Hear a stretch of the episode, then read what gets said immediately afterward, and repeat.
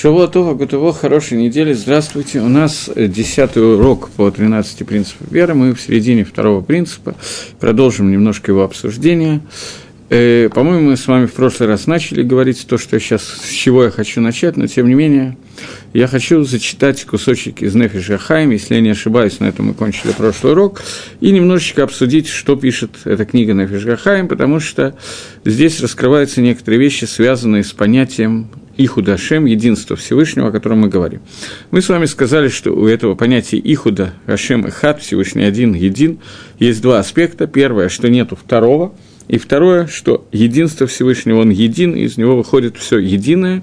И обсуждали проблему, которая заключается в том, как может из понятия един выйти множественность и так далее. После того, как мы это обсудили, и немножко ответили на этот вопрос, то обратите внимание на слова Нефиш Гахай, что Иньян Авойды Зойры, иньян идолопоклонничества первых поколений, которые начинались с поколения Ноша, было в том, что они э, Итхилу Баалам Иньян Авойды Зойры, что они начали в мире понятие, которое называется Авойда Зойра. Как написано в книге Берейши, что так, да, начали обращаться к имени Всевышнего, что они начали служить кахот силам, Кахамима Мазалот звезд и созвездий. Коли хатла кахафа мазаль миюхат шибара Шиберер Лацмо. И каждый жил, служил своему Мазале, своему, своей звезды, которую он выбрал для себя.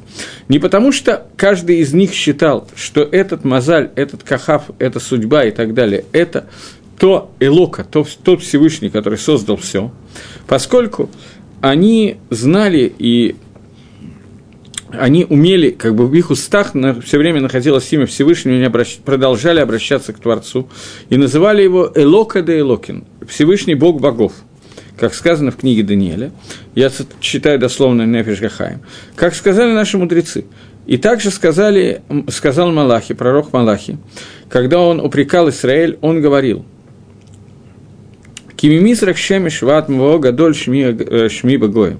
Что так же, как с востока приходит солнце, так же велико мое имя среди народов, потому что мое имя среди народов велико, так сказал Всевышний Бог – Эла, Шитхилат Таут, но начало их ошибки поколения Иноша было в том, что они считали Бешибуш Датам в своей ошибке и в том, что их дат, их знание было полностью, как бы немножечко обисло перепутано, я не знаю, как это по-русски лучше сказать, что величина Всевышнего над небесами и его слава находится на небесах. И это не почитание Гашема, обращаться к Творцу мира со своими низкими желаниями, Поэтому они считали, что это, э, что Гесир Гуид Барах, что он Всевышний убрал свою Гашгоху, свое влияние от нас и передал ее звездами созвездиям, для того, чтобы они управляли всем миром. То есть Всевышний св- суть себя убрал из этого мира и оставил Мнамаарехет, Мазалот, звезды созвездий, кахот, которые принадлежат Всевышнему, сил, которые принадлежат Творцу, он оставил управление миром. И, он счита, и считалось, у них, у этих людей, считалось хулин в Исур Гомор, полным запретом, и хуцпак дала, и большой хуцпой, большой наглостью против Всевышнего молиться имени Творца великому и так далее, и просить у, него свои какие-то нужды мелкие. Поэтому они начали, лишь об этом начали себя определять ко всяким различным видам авойда и так далее, и различным силам, которые соответствуют звездам и созвездиям. И суть этой аводозеры и так далее была в том, что они начинали им воскурять и приносить их жертвоприношения. То есть, пишет Нефиш Хахаим – это Рафхаим Миволожин, ученик Вильнюсского Гаона, пишет, что начало идолопоклонничества времен Эноша, это третье поколение после творения мира, заключалось в том, что люди решили, что когда они свои мелкие детали, мелкие свои просьбы и так далее адресуют Всевышнему, то это является просто как бы мелочно по отношению к Творцу мира, адресовать свои просьбы ему. Поэтому они решили адресовать свои просьбы тем силам, которым Всевышний управляет этот мир, продолжая называть Гашема Элаким да Элаким, Всевышний Бог богов. То есть он управляет всем, но есть какие-то отдельно взятые силы, к которым мы обращаемся, молимся и так далее. И это иньян, начало Авойда Зоры, и это шорош, понятие, которое называется квера, отрицание основ и так далее. И это идолопоклонничество, которое захватывает весь мир и продолжается очень долго, и это противоречит вот именно тому принципу, о котором мы сейчас говорим, который говорит о том, что Я верю полной мерой, что Всевышний один и един, и все силы, которые исходят от Творца, они принадлежат этому понятию одному и единому, и нельзя их отчленить от Творца, даже в тот момент, когда мы считаем, что силы это растут, выходят из Творца, тем не менее это является собой дозорой, когда мы обращаемся не к Творцу, а к этим силам. Если вы помните, когда мы обсуждали первый принцип, я уже начал затрагивать эту тему и сказал, что из первого принципа Лемайса растут все остальные принципы. Первый принцип, который говорит, что я верю полной верой, или я знаю о том, что существует Всевышний, и что он мангика Алам, и что он управляет миром, то мы сказали, что Рамбам в Сидуре, то, что напечатано от имени Рамбама, в Сидуре написано, я верю в то, что он управляет миром. В других местах, не в Пируш Мишнаес, ни в, другом, в других местах Рамбам этого не указывает. И не указывает процесс управления миром, а говорит только о существовании еди... Всевышнего. Второй принцип – это принцип единства Всевышнего, и что нету второго, и он един – в него же Рамбам, тот Рамбам, который как бы является для нас ключевым, основным, который написан в Сидуре, он включает еще слова, что он был, есть и будет. Гая, Гавева и Е, тот, который был, есть и будет. И я сказал, что эти два принципа, они пересекаются, из первого принципа вытекают остальные, в том числе второй принцип, который связан с первым тем, что с самого начала формулировки первого принципа сказано, что Всевышний не только существует – но он управляет миром. И второй принцип, который говорит, что Творец – это тот, который был, есть и будет, это су- суть управления миром через имя и через имя Творца, которое заключается имя Юткой и Вавкой, четырехбуквенное имя, которое быть, был, есть и будет. Когда мы говорили про первый принцип, я очень кратко напоминаю, я сказал о том, что когда Илья Анови, пророк Ильягу, на горе Кармель воевал, если можно так высказаться, вступил в соревнования со жрецами Бааля – то он сказал, что те, кто за Бааля, пусть идет к Баале, те, кто за Всевышнего, пусть идет к Творцу, и тогда он, Илья Анови, принес жертву Всевышнему, и, и весь народ сказал «Хашем Гуа Элаким», Всевышний он Бог, и тем самым они объединили понятие Гашем и Элаким, и это объединение, которое мы делаем в конце Кипра, мы об этом говорили, когда мы семь раз говорим Гашем Гу Элаким, это означает, что тот, который был, есть и будет, тот, который Мигавеет Гаалам, он хозяин всех сил, которыми управляется этот мир, и имя Элаким, по-моему, я это успел сказать на прошлом занятии, это имя, которое отражает три вещи. Медат Гадин, меру суда Всевышнего, меру Цимцима, сокращение, которое ограничение нашего восприятия Творца, меру природы, то есть Илаким Багематрия Гатева, природа, и все эти вещи, которые на самом деле суть их одна и та же, что имя Илаким это означает сокращение влияния Всевышнего, и Бааль Коля Кахот, хозяин всех сил, которым Всевышний управляет этим миром, то есть через имя Илаким Всевышний раскрывается в управлении этим миром.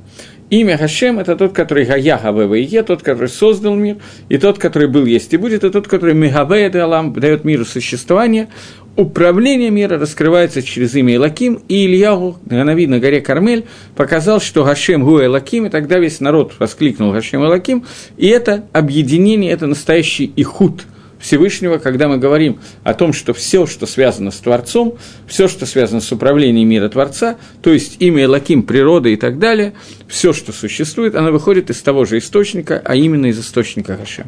Мы с вами вчера успели, по-моему, не вчера, естественно, в прошлый раз, по-моему, мы успели сказать, но я до конца не помню, что понятие хет, понятие хисарон, изъян, бгам, означает то, что мы вносим изъян между именем Элаким и именем Хашем. Имя Элаким – это имя, которое находится существенно ниже, чем имя Хашем. Имя Юткейвавка – это имя, из которого растет все вообще, все имена, все, все то, как Всевышний управляет этот миром, то, как Всевышний воздействует на нее, весь свет, который Всевышний посылает, она растет из имени Юткой и имя Лаким тоже растет из него, и разрыв между именем Хашем и именем Лаким – это понятие Авейры, понятие Хет, и это понятие Авойды Зойры – идолопоклонничество. Поэтому в понятии идолопоклонничества на иврите оно называется несколькими вещами, несколькими словами, терминами. Первый из них – Авада Зара, второй из них – это Элогима Хирим, это другие бога. И таким образом силы, которые оторваны от, от источника, от макора, и которым начинает, не дай бог, человек служить и молиться и так далее, это называется авой дозора, это называется идолопоклонничество, это служба другим богам, то есть разделение Ихуда Всевышнего, разделение вот этого второго принципа, о котором мы говорим, принципа, который говорит о том, что Всевышний Хат, он один, и он един, и все, что происходит в мире, любое управление этим миром, происходит через, через Всевышнего Идбарах Шмоб, благословенное имя его.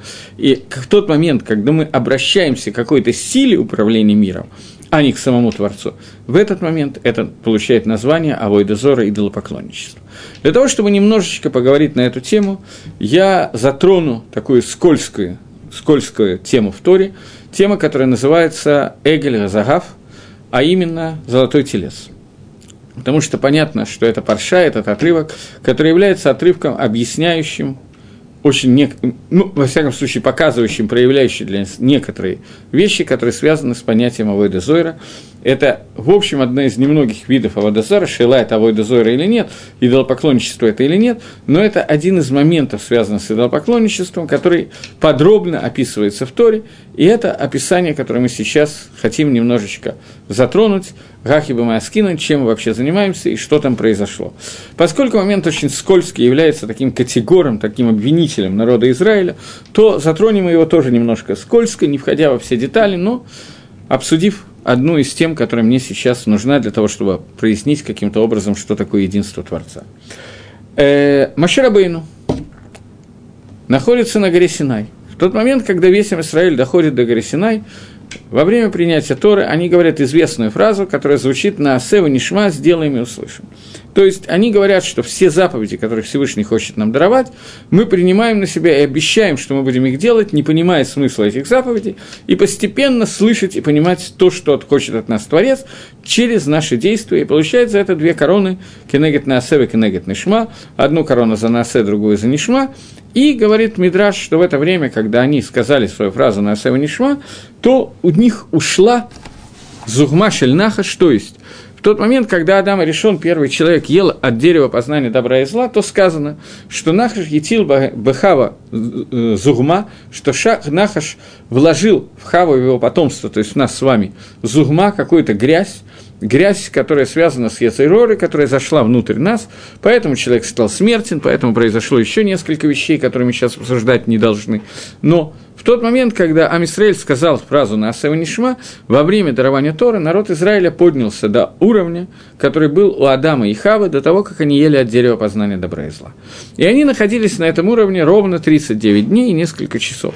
39 дней, почти 40 дней они находились на уровне, когда, о котором сказано «Киани Амарции Элакиматем». Я сказал про вас, что вы ангелы, что вы находитесь на уровне ангелов.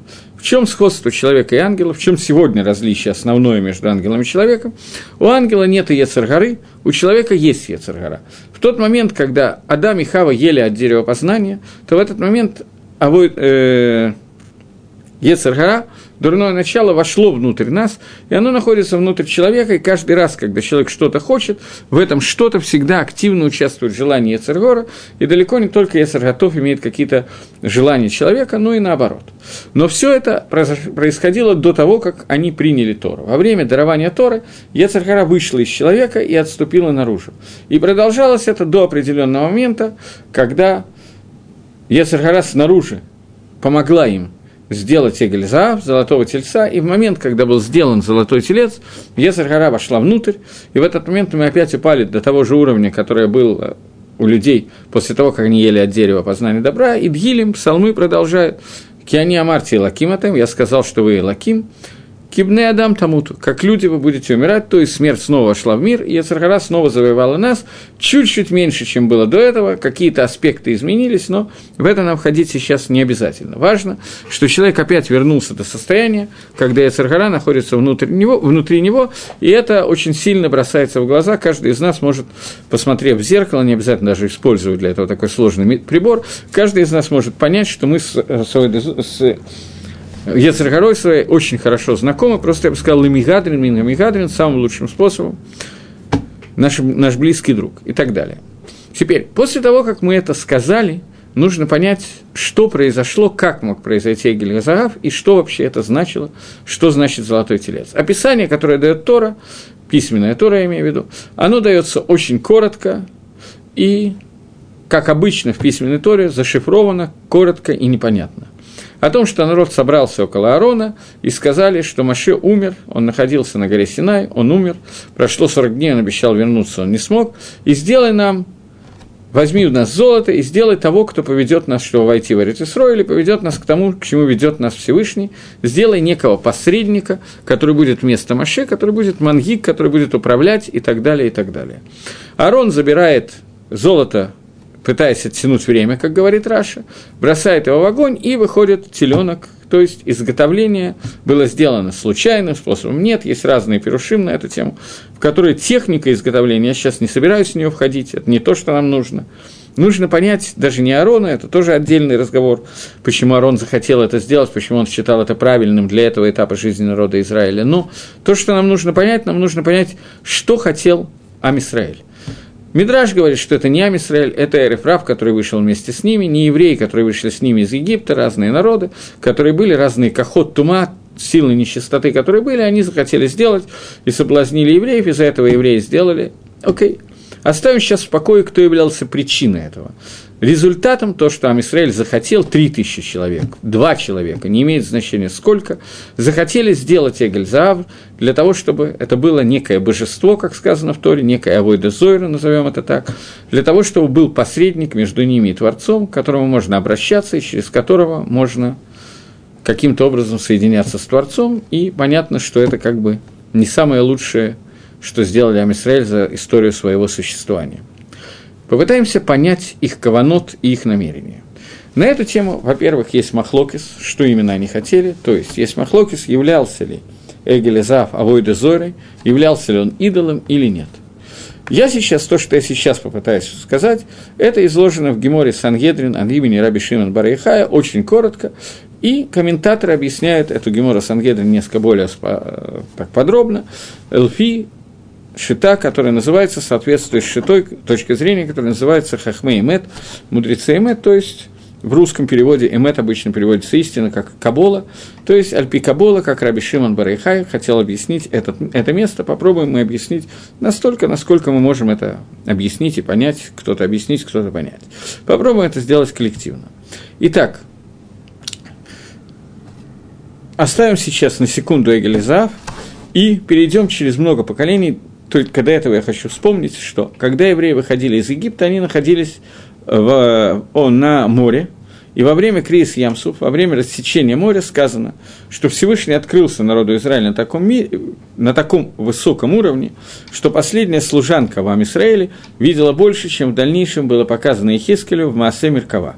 То есть они владели всем пониманием Маасе Меркава, деяния колесницы – колесница – это модель, которым Всевышний управляет мир, который был раскрыт Ехискелю и Шаяу в дальнейшем, через много поколений после этого, одним из самых больших навиим, которые были в то время, каждый и каждый из Амисраэля знал этот навиют, знал это пророчество, знал на более высоком уровне, чем знали их Ишаяху и Ехискель. На самом деле Ишаяу не знаю, и точно. Это сказано прямо в Мидраше. Поэтому давайте обратимся к пророчеству Ехискеля, естественно, не входя в детали. Ехискель пророчествует о том, как он видел различные вещи, колесницы, и колесницы, которые видел Хескель, колесница – это модель, через которую каждая деталь этой колесницы, в том числе животные, которые на ней, под ней и так далее, они являются описанием того, каким именно образом Всевышний воздействует на мир и так далее. Естественно, что мы не будем сейчас читать все это описание. Те, кто хотят это сделать и знают иврит, могут прочитать это самостоятельно. Мальбим довольно подробно и простым языком это описывает, относительно простым языком. И это можно вполне освоить и понять на каком-то уровне. Но меня сейчас интересуют только некоторые накудот, некоторые детали того, о чем я сейчас говорю, а именно самый верх колесницы. Самый верх колесницы. Колесница состоит из афаним, это колеса, хайода кодыш, э, животные, которые животные, они управляют колесами, колеса – это мираси, животные – это мирициры и так далее, и так далее, и сверху находятся четыре животных, о которых мы говорим. Эти четыре животных, о которых мы говорим, каждое из них, оно имеет четыре лица, и эти четыре лица каждых животных, они немножко по-разному расположены, каждым животным одно из них является основным, другие второстепенные, но эти четыре лица, одно из них лицо человека, оставим его в покое, оно отражает определенный атрибут, который не имеет значения, остальные три лица – это лев – который находится справа, бык, который находится слева, и орел, который находится сзади, посередине, это основные три меды, три качества, которыми Всевышний раскрывается во время управления миром, а именно качество которые вы все знаете, Хесед, Дин и Рахамим, качество бесконечного добра, качество строгого суда и качество милосердия. Во всех животных эти лица и крылья, каждое крыло обозначает то-то и сё-то, это нам сейчас не важно, но эти три лица, они для нас имеют значение, это атрибуты Хесед, Дин и Рахамим. Эти три атрибута, которые настолько важны, что мне придется на них немножечко задержаться. Мидраж говорит, что от сотворения мира, от сотворения Адама до дарования Торы – мир управлялся Медат Хесед. Медат Дин, мера суда в мире, не было проявлено никаким образом. Почему? Потому что с самого начала мир был устроен таким образом, что человек не имел заповеди. И тут надо начать немножко сначала, несмотря на то, что я думаю, что вы все знаете то, что я сейчас хочу сказать, тем не менее, мне надо повториться и сказать два-три слова. А Кодыш Барагу Всевышний Благословен Бретон создал мир для того, чтобы в этом мире властвовал атрибут Хесед, атрибут добра, а именно, чтобы каждый и каждый человек в этом мире получил какую-то награду за те действия, которые он делает. Но Награда – это Аламаба, это грядущий мир. Но получение награды, у нас будет отдельный урок, потому что такое награда, что такое Аламаба, поскольку это один из принципов существования веры, который сформулировали Рамбамом. Когда мы будем говорить про Аламаба, мы про это поговорим более подробно. Но то, что сейчас мне надо для понимания каких-то основ, это то, что награда, которую должен получить человек, она могла бы быть дана атрибутом бесконечного добра вне зависимости от поведения человека. Но думаю, что я это с вами обсуждал, эта вещь очень простая.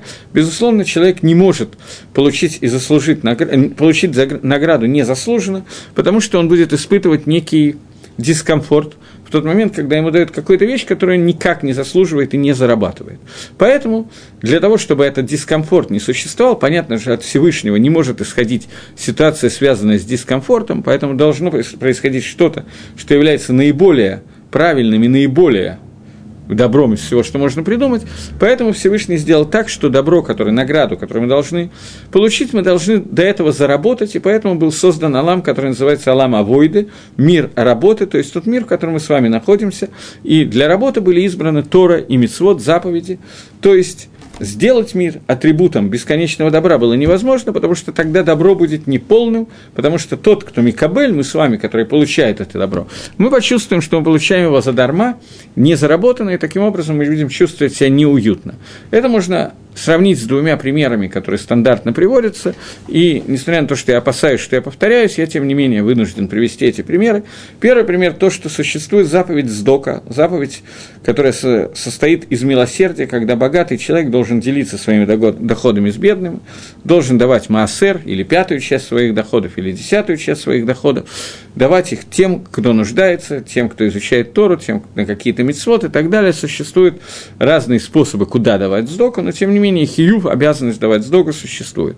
Существует давание сдоки двух, вид, двух видов. Когда есть человек, который бедняк, я хочу ему дать деньги, чтобы он мог купить себе буханку хлеба или пол-литра подсолнечного масла, не имеет значения чего, то в этот момент, когда я даю сдоку, я могу ему дать просто сдоку, чтобы он купил то, что он хочет купить, это номер раз, и номер два, это я могу дать ему возможность заработать, то есть дать ему какую-то работу у себя на фабрике, если я владелец фабрики или что-то подобное, сделать новое рабочее место, для того, чтобы он мог заработать и получить это в качестве зарплаты, а не в качестве подачки.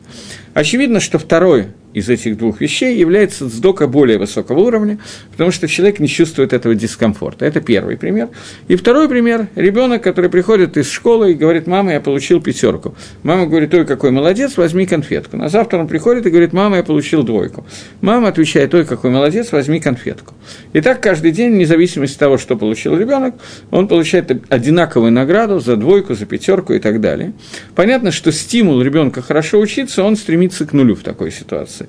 Поэтому для того, чтобы у человека была некая мотивация к изменению себя и кого-то, то Акодыш Барагу создал в этом мире Медат Дин и Медат Хесед. Эти две меды, которые равномерно идут в этом мире, они идут, и третья, которая является медой, мерой, которая является как бы средней между ними, которая является основной управляющей медой, это мера, которая называется рахами милосердия. Это вещи, которые общеизвестны и так далее. Теперь вещи, которые менее известны.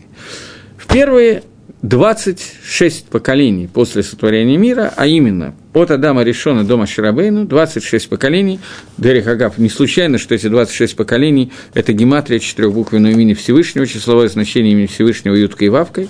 26 поколений от творения мира до дарования Торы, мир жил и управлялся, когда Всевышний был открыт миру через Медат Хесед – медат бесконечного, мера бесконечного добра, и мера суда в этот момент в мире не была раскрыта. За исключением нескольких моментов, когда это было необходимо по ряду причин, все остальные, например, поколение потопа, все остальные моменты управлялись мерой, суда, э, мерой бесконечного добра, то есть человек не заслуживал того, что он получал. Другими словами, можно сказать, что вся жизнь не имела никакого, не было заслуги для того, чтобы жизнь продолжалась на этой грешной земле. Почему?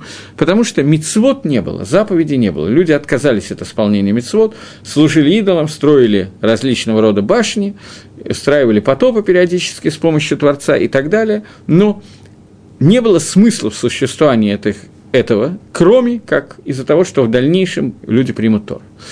Поколение пустыни, поколение, которое выходит из Египта и принимает Тору. Это первое поколение, где Всевышний раскрылся как в мире Дин, мера суда. Почему? Потому что суть 40 лет блуждания по пустыне, суть получения Торы – это раскрытие вопроса того, что такое авойда, что такое служба Всевышнего. Потому что в этот раз впервые были раскрыты заповеди Творца «Бетор Мицуве Ваасе» в виде человека, который обязан и выполняет. До сих пор, даже если человек делал какие-то заповеди, как Авраам, Ицхак и Яков, то они делали заповеди «Бетор Эйна Мицуве Ваасе» – не обязан, но делаю. Сейчас, в момент, когда заповеди Торы даются в этот мир, и Тора становится основным, человек, который не будет делать, будет получать по голове, человек, который будет делать, будет получать награду, в этот момент управление миром меняется, и основным атрибутом, который управляет миром в это время, становится атрибут суда, атрибут Медад Гадин, имя Элаким и так далее. Это более или менее понятно, то, о чем я сейчас говорю. Теперь, что такое четыре животных, которые изображены в колеснице? Это четыре меды, четыре меры, которые Всевышний управляет миром. Это самые верхние, что находится, самое верхнее, до этого были колеса и так далее, но то, что находится в самом верху, это четыре направления, которым Творец раскрывается тем, как он управляет этим миром. И написано, что в этих четырех лицах – Адама мы оставим в стороне, остаются три лица, три меды, которые есть. Это Хесед, Дин и Рахамим, бесконечное добро, бесконечный суд и милосердие. Справа находится Арье, слева находится, э, Лев, слева находится Шоры, сзади находится Неш. То есть эти три меды Хесед, Гура и Рахамим отражаются через льва, быка, орла. Бык находится слева, это то, что нам сейчас нужно. Лево, левая сторона – это сторона, которая, через которую раскрывается Медат один мера суда. Таким образом, через Шора, через быка, раскрывается мера суда Всевышнего через пророчество Ихискеля, где показано нам Маасе Меркава, и то, как Амисраэль видел – Маасе Меркава, действие колесницы, деяние колесницы, я не знаю, как это назвать, упра- способ управления Всевышним миром, когда они выходили из Египта, и Всевышний раскрылся им во время рассечения моря, они увидели, как состоя... из чего состоят эти медот Всевышнего, как именно Всевышний управляет миром, и увидели, что та меда, через ко- которая открывается сегодня в мире, это бык, это шор.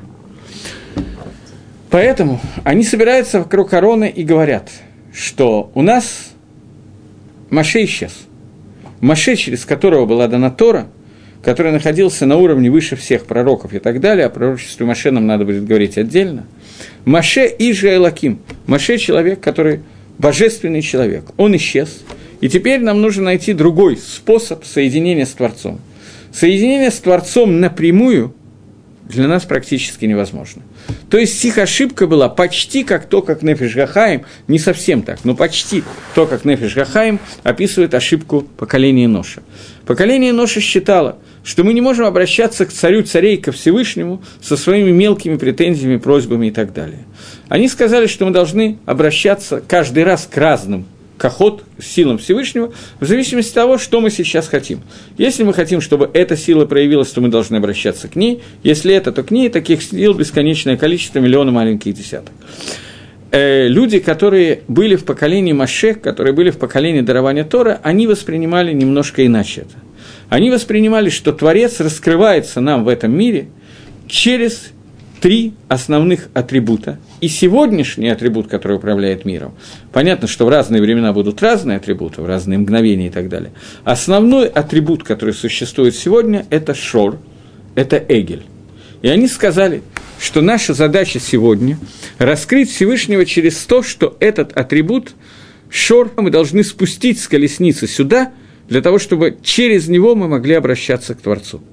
То есть, в отличие от поколения Ноша, которое хотело обращаться к силам Всевышнего, а не к самому Творцу, и сделать разрыв между Элаким и Гашем, поколение Дор Амидбар – они хотели внести другой бгам, другой изъян в службу Всевышнего, и считали, что это не изъян, а митсва, как обычно, благими намерениями и так далее. Что они хотели сделать? Они хотели спустить шор мимо Асемеркова, шор, который находится, Медат Дин, который находится в самом верху, они хотели, чтобы она оказалась среди нас, чтобы через нее мы могли соединиться со Всевышним, чтобы объединить Элакима и Гашема таким странным способом, чтобы Элаким находился внизу, а Гашем находился сверху, и через Алакима мы могли обращаться ко Всевышнему. Это то, что хотели сделать Дорога Мидбар. Техника, которой они хотели это сделать, я, понятно, что не буду ее объяснять, поскольку существует, это написано в Раше, прямо в Раше на Хумаше, вы сами можете это увидеть и так далее. Существует несколько объяснений, каким образом они хотели это сделать, но это не то, что нас сейчас интересует. Нас интересует кавана – а не техника работы. Для чего они хотели сделать, что они хотели сделать. Мы видим, что идея, которая была, была Лышем Шамаем во имя небес, что у нас контакт, соединение Илаким и Гашем было более цельным, более полным, и таким образом это соединение произойдет через то, что шор с массой Меркава будет спущен к нам, будет среди нас, и тогда мы сможем легче и правильнее обращаться к Творцу. Это была вода и ошибка, ошибка, которая стоила того, что Хед Гаэгель, грех, который был из-за того, что было сделан Эгель Азаав, он вернул нас в положение без, от бессмертия, вернул смерть обратно в этот мир и вернул нас к положению Адама Решона после того, как был съеден, э, был съеден плод от Эцда Тофера, дерево познания добра и зла, и все, что мы видим в мире сегодня, это плод того, что мы сделали, это Тегель Азаав, но каванот их были теми, которые мы описали сейчас. Шейла, вопрос, который возникает, называлось ли то, что они хотели сделать, именем Авойда Зойра или нет. То есть определить, мы можем это как Аводазара, или мы не можем это определить как Аводазара. Разница, понятно, что достаточно большая, и для того, чтобы в это войти, нам нужно коснуться такого момента, который очень скользкий момент. Э, есть Гемора в трактате Шуэс, которая занимается таким вопросом может или не может еврей быть шутафом, компаньоном с неевреем в каком-то бизнесе.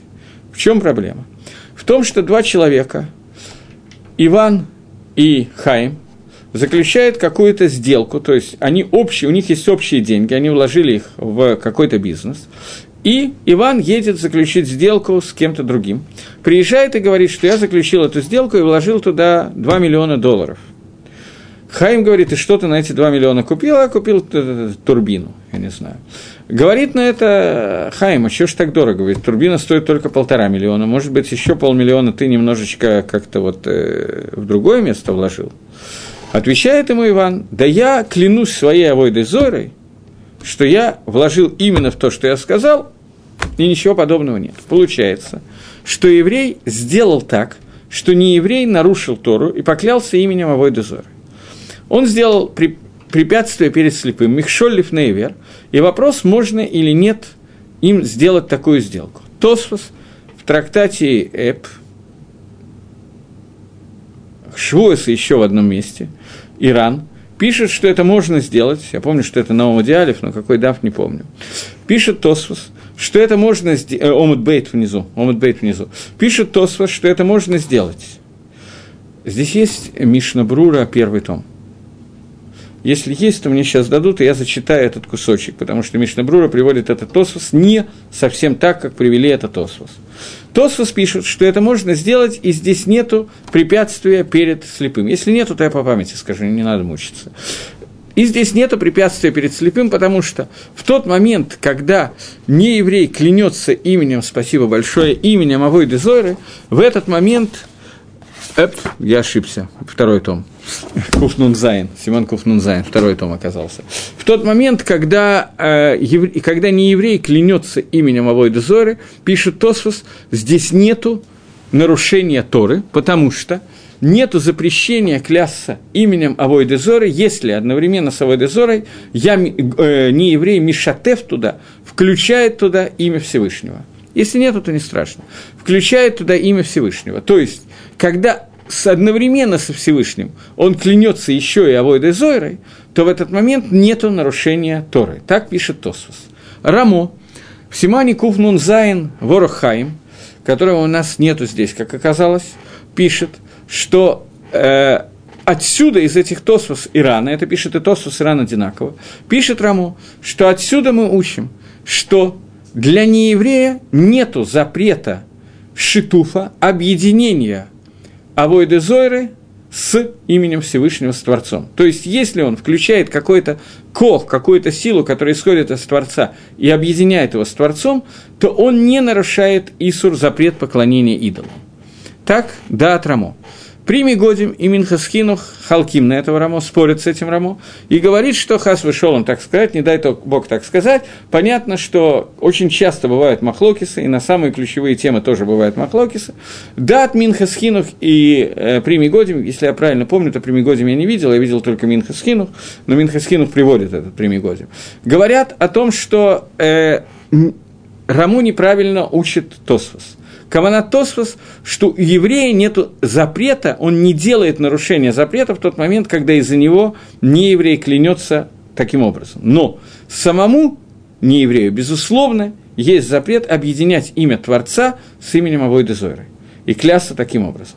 Но, тем не менее, да, Трамо, что шитуф объединения Творца с каким-то проявлением Творца через Авойду Зойру, когда Гой этому клань, кланяется, поклоняется, служит и так далее, то он не нарушает заповеди Торы. Еврей вода и нарушает.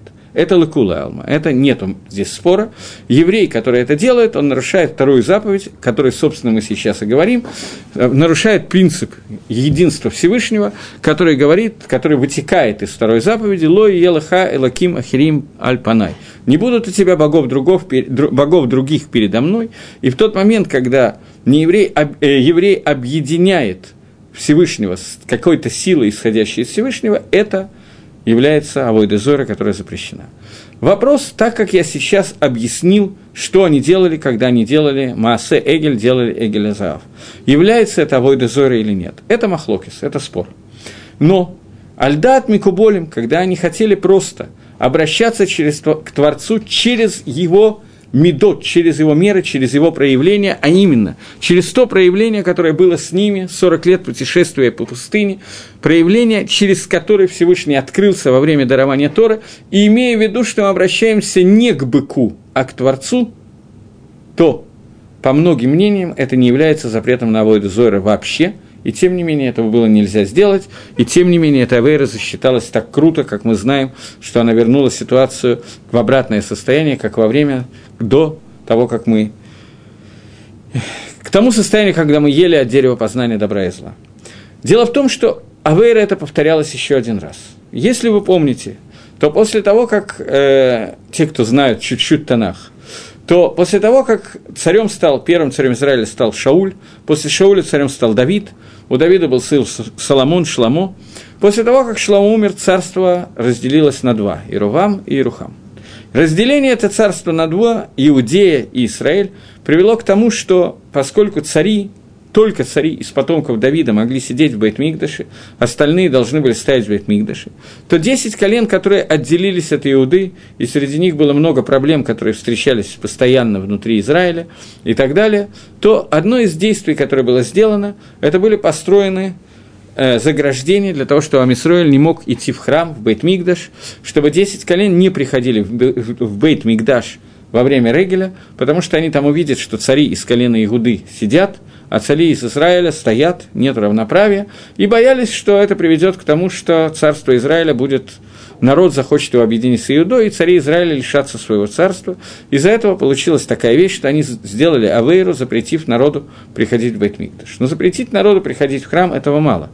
Поэтому был построен второй храм. Храм, который был сделан где служил Миха, храм, который был сделан таким образом, что он находился в колене, не в колене Иуды, не в Иерушалайме, а в колене Исроиля, и был отдельный храм, в котором приносили жертвоприношения и так далее. И в этом храме были установлены две статуи быков. И говорит Гемора в трактате Сангедрин, что я немножко перескажу это так, как это перескажет уже Ахроним, не сама Гемора, потому что понятно, что Гемора учить дословно очень тяжело, объясняет Ахроним, что они сделали Махдуру Басру, вторую попытку, вторую попытку сделать Эгелезав. Там участвовали часть людей, которые были, один из них, был один из тех, кто участвовал в изготовлении Эгелезав еще в пустыне, и они попытались сделать вторую попытку Эгелезав, сказав, что у тех не получилось спустить шор из мерковы, из колесницы, а у нас получится. И мы все-таки сделаем так, что Медад Гадин – окажется среди нас, и через нее мы будем обращаться к Всевышнему, и через нее мы будем, не ей, не дай Бог, но через нее мы будем приносить карбонот и так далее. Бгам, изъян, который происходил, был настолько велик, что образно, говорит Митраш, что дым от жертвоприношений, которые были в Иерушалайме, и дым от жертвоприношений в этом храме, они сливались вместе и вместе шли ко Всевышнему по спирали, соединенными так, что их нельзя было разделить, имея в виду, что это внес Бгам те жертвоприношения, изъян в те жертвоприношения, которые приносились в Иерушалайме в Бейдамикдаш. И этот храм существовал какое-то количество лет, и изъян, о котором мы говорим, это изъян, который делает разделение между именем Элаким и именем Хашем.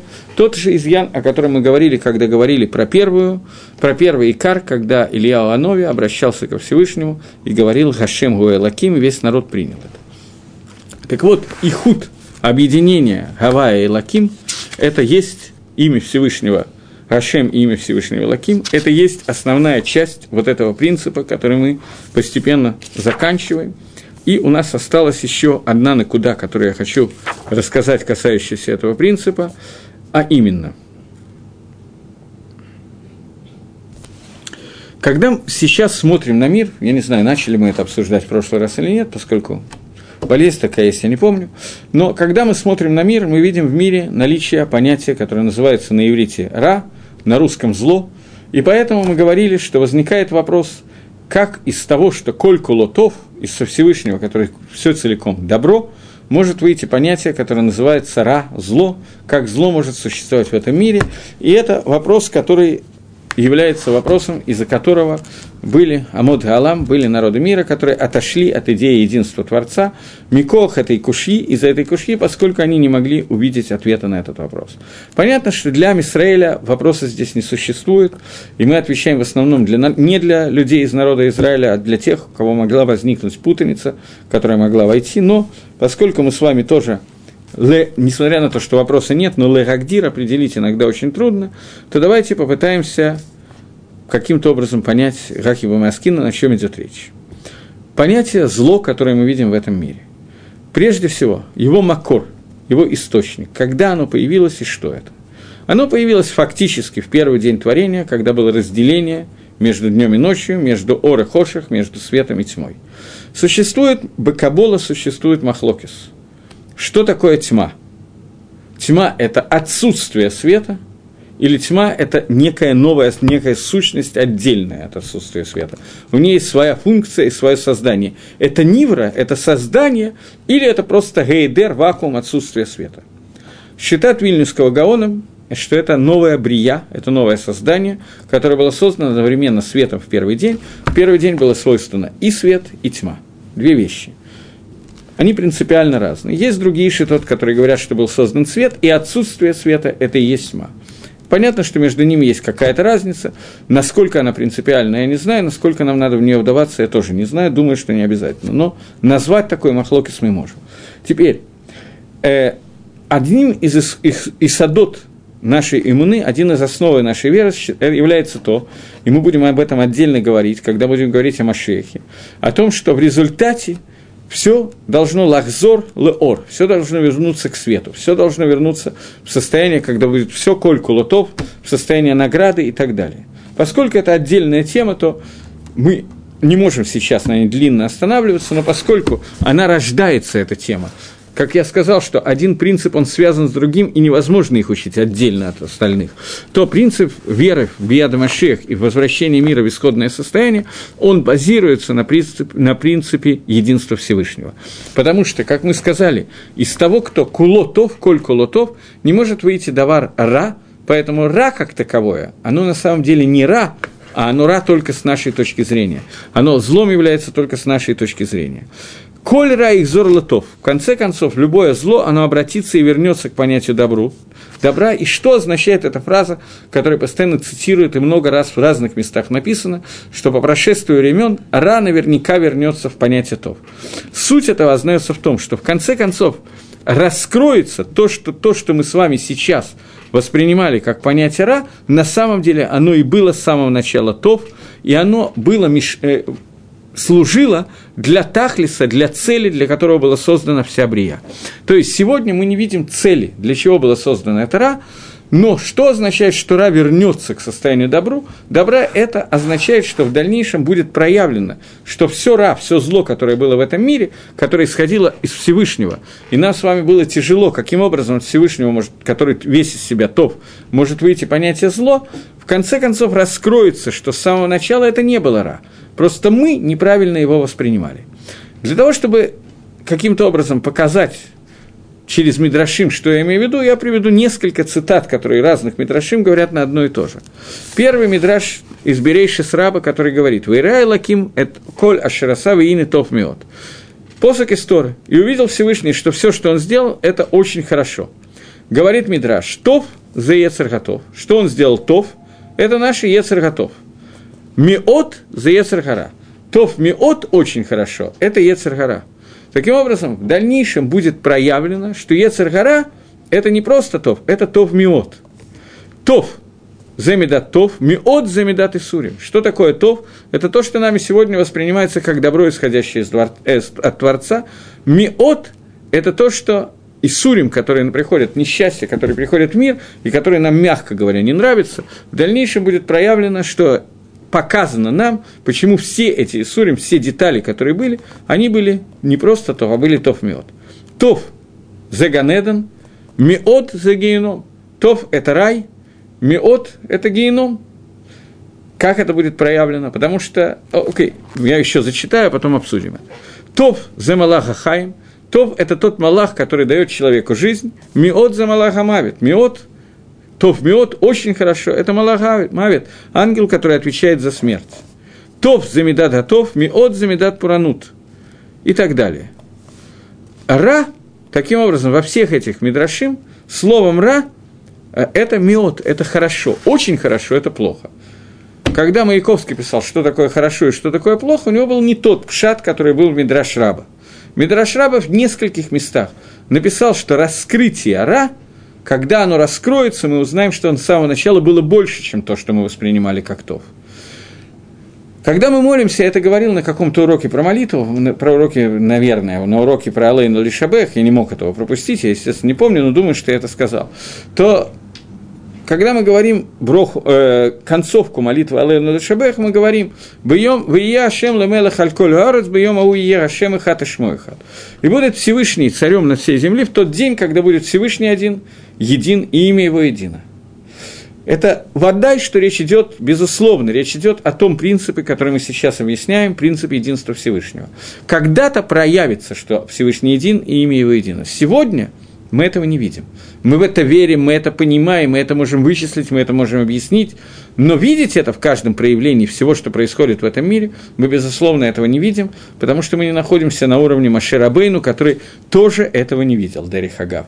Поэтому Маширабейну не понимал, как может быть в мире цадик, которому плохо, Раша, которому хорошо, это вопросы, на которые отвечает вся книга Иов, которая посвящена этому, на которой я дал 20 с чем-то уроков и так далее. Потому что это вещь, которую невозможно увидеть сегодня, ее можно понять, ее можно объяснить. Но увидим мы это только в грядущие времена, бьем могу в тот день, когда и так далее.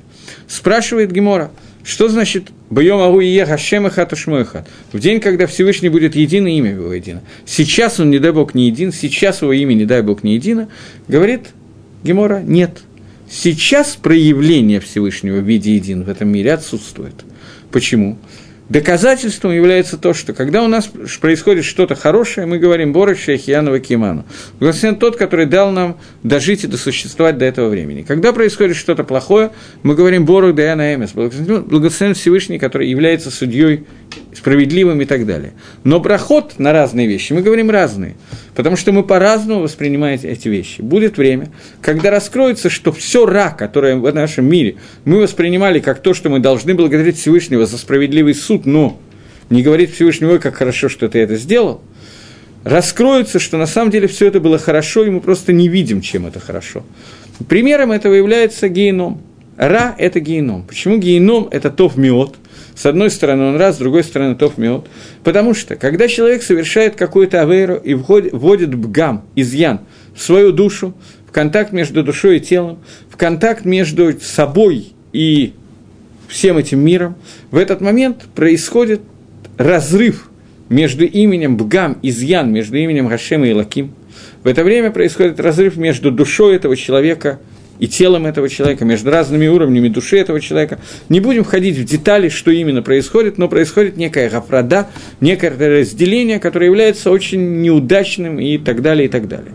Когда это происходит, в тот момент, когда это каям и существует, то тикуна этому, исправления этому, на первый взгляд, нету. Исправление этого является геном. Геном, когда Исурим, через который проходит человек, который внес какие-то изъяны в этот мир и в себя, через проход через геном, он различными способами, не будем сейчас обсуждать, какими и как, он исправляет каждый и каждый из изъянов, который был и внесен в этот мир, и таким образом эти изъяны восполняются, и хисарон от этого хета убирается. Таким образом, Ганеден – это топ – это награда, которую получает человек за митсву, которую он сделал. Геном – это тов миот. Это возможность тикуна исправления тех авейрот, которые сделал человек в этом мире, и привод этих авейрот в состояние, как будто бы их не было и стирания. Даже без чува, потому что раскаяние уже в геноме, это, оно как бы происходит там, но это уже не помогает. Шува есть место для шува валамазе там уже нет места. Но, тем не менее, даже в этом случае у нас существуют какие-то возможности устранить те бгамы, те изъяны, которые мы произвели. Это геном. И сурим, понятно, что они работают по тому же принципу, точно так же. Чуа мы уже обсуждали, неоднократно, я думаю, что она тоже исправляет все бгамы, изъяны и так далее. Поэтому на первый взгляд, гафрада, которую человек носит в этот мир, понятие зло и наказание, испытание и так далее в этом мире, ничего страшнее, ничего хуже быть не может. На самом деле наоборот. Это и есть то, что делает полный тикун, который без этого не мог произойти. Когда Тора описывает второй день творения, то Тора говорит, что во второй день не сказано слово китов. Во второй день не описано, что Всевышний увидел, что это хорошо. Почему? Спрашивают Мифоршим. Комментаторы и говорят. Во второй день было создано геном, во второй день было создано разделение между водами над пространством и водой после простран... под пространствами. Второе – это цифра 2, Гафрада, разделение, двойственность – это то, что создано в этот день, поэтому про него не сказано слово «тов». Но в результате из этой двойственности возникает возможность авойда, возможность службы Всевышнего. То есть, в тот момент, когда Всевышний проявляется не только через Медат Хесед, но и через Медат Дин, меру суда, то в этот момент возникает гейхи тимца, возможность для человека, лаавот лашем, служить Всевышнему. Возникает понятие, которое называется Эцергара, которое дает то, что называется у нас пхирахавши свободой выбора. Без свободы выбора у человека нет никакой грехитимца, никакой возможности служить Всевышнему, потому что все, что он будет делать, это не будет работой. Если у него есть единственная возможность сделать что-то позитивное, и он это делает, то за это не положена награда, и это не является понятием авойда. Понятие авойда возможно только когда существует как бы разделение, и человек не знает, что мне надо делать, и решает, и идет по тому пути, а не по этому пути. В этом случае существует понятие авойда, работа, служба, авода Ташем. Поэтому разделение, с одной стороны, про нее не сказано тов, поскольку оно само по себе ра, это отделение от Творца, это Ецергара. С другой стороны, Ецергара – это тов мед, потому что без нее невозможно прийти к результату, ради которого Гашем задумал этот мир – Поэтому полное раскрытие понятия ихуд, понятие ахдус, понятие единства возможно только после того, как мир пройдет все мадригот, все ступени, которые ему нужно, нужно пройти через хирухавши, через свободу выбора, каждый по-своему и так далее, и так далее, и придет к тому, для чего должен прийти мир, и тогда в этом мире будет раскрытие Всевышнего, и раскрытие будет тем больше, чем больше Ра мы пройдем в этом мире. Я не говорю, что надо идти к Ра. Это была идея Адама Решона и Хавы, что им надо впустить в мир побольше зла, для того, чтобы раскрытие единства Всевышнего было больше. Они это сделали. Мы говорим, что это неправильно, нам надо стремиться уходить от Ра. Но тем не менее, существование Ра, существование зла – это то, что дает возможность раскрыться понятию Ихуд, понятию единства Всевышнего. И это то, в чем ошиблись новые, некоторые народы мира, которые выдумали из этого, что существование сатаны, сотана, существование дьявола, я не знаю, не хочется много раз по-разному называть это имя, оно не является определением, исходящим от Творца, а то, что он восстал против Всевышнего, вышел за пределы управления миром Творца и придумал свой маарехет управления, свой способ управления этим миром. И что на самом деле Всевышнего было два и так далее. И некоторые большие знатоки Лашон Кодыш, святого языка, говорят, что этим определяется то, что слово «элаким» – Всевышний – всегда находится во множественном числе, потому что Бог не один, не дай Бог, а их два – хорошее и дурное начало, которое постоянно находится в войне между собой, и из-за этого в мире побеждает то добро, а то зло, и так далее, и так далее. Я не очень хочу входить в детали этой гениальной э, концепции, поскольку она не просто антитора, а просто абсурд – и мы это с вами доказывали на двух прошлых уроках, поэтому в это входить мы не будем. Но выросла эта концепция только из одной кушьи. Кушьи, которая простая. В мире есть куча зла, и это зло бросается в глаза. Из того, кто кольку лотов, который весь целиком хороший, не может вырасти понятие зла. Мы объясняем, что это не просто неверно, а это неверно в корне, потому что понятие то, которое они называют ра, это понятие, которое Тора называет тов миот – не просто хорошо, а очень хорошо. И это не потому, что мы так хотим, чтобы когда нас двинули в правую челюсть, мы подставили левую или наоборот, я не очень помню цитату. Не в этом дело. Речь идет о том, что Иссурим, которые созданы Всевышним в этом мире, и существуют в этом мире. Несчастье, которое в нем есть. Они раскрывают Творца не меньше, чем все остальное. И в геноме Рашоим нечестивцы будут видеть единство Творца точно так же, не меньше, не больше, как праведники в Ганедон. Они будут видеть одинаково. Почему геном это более хорошо, чем, чем Ганедон? Потому что в геноме это раскроется тем, кто другим путем этого увидеть не может. Тем, кто потеряли это в этой жизни и так далее. Поэтому мы говорим о том, что Акодыш Барагу специально создал вещи, которые сегодня мы называем понятием зла, для того, чтобы в дальнейшем они раскрылись, и мы увидели, что изначально это было не просто тов, а тов мед. Поэтому здесь нету куши, что из понятия один выходят две разные вещи. Из понятия один выходит только единство – но это единство, расходящееся через много вещей, оно приходит к понятию один в конце концов, и только таким образом все, что есть, можно привести к понятию единства. И раскрытие единства произойдет из Ра и Тов одновременно, через Ра и Тов одновременно. Таким образом, я закончил сегодня, наконец-то, последний урок по второму принципу веры, и с помощью Всевышнего в следующий раз мы будем обсуждать урок номер три, хотя в нем нам придется затрагивать некоторые темы, которые мы затрагивали сегодня. Таким образом, я не понимаю, почему сегодня не было ни одного вопроса, может, я плохо провоцировал, надеюсь, что в следующий раз будут вопросы. И до новых встреч в эфире, до следующего им решено. Всего доброго. Вот появился не вопрос, но я знаю, что меня хоть кто-то слышал. Пожалуйста, всего доброго.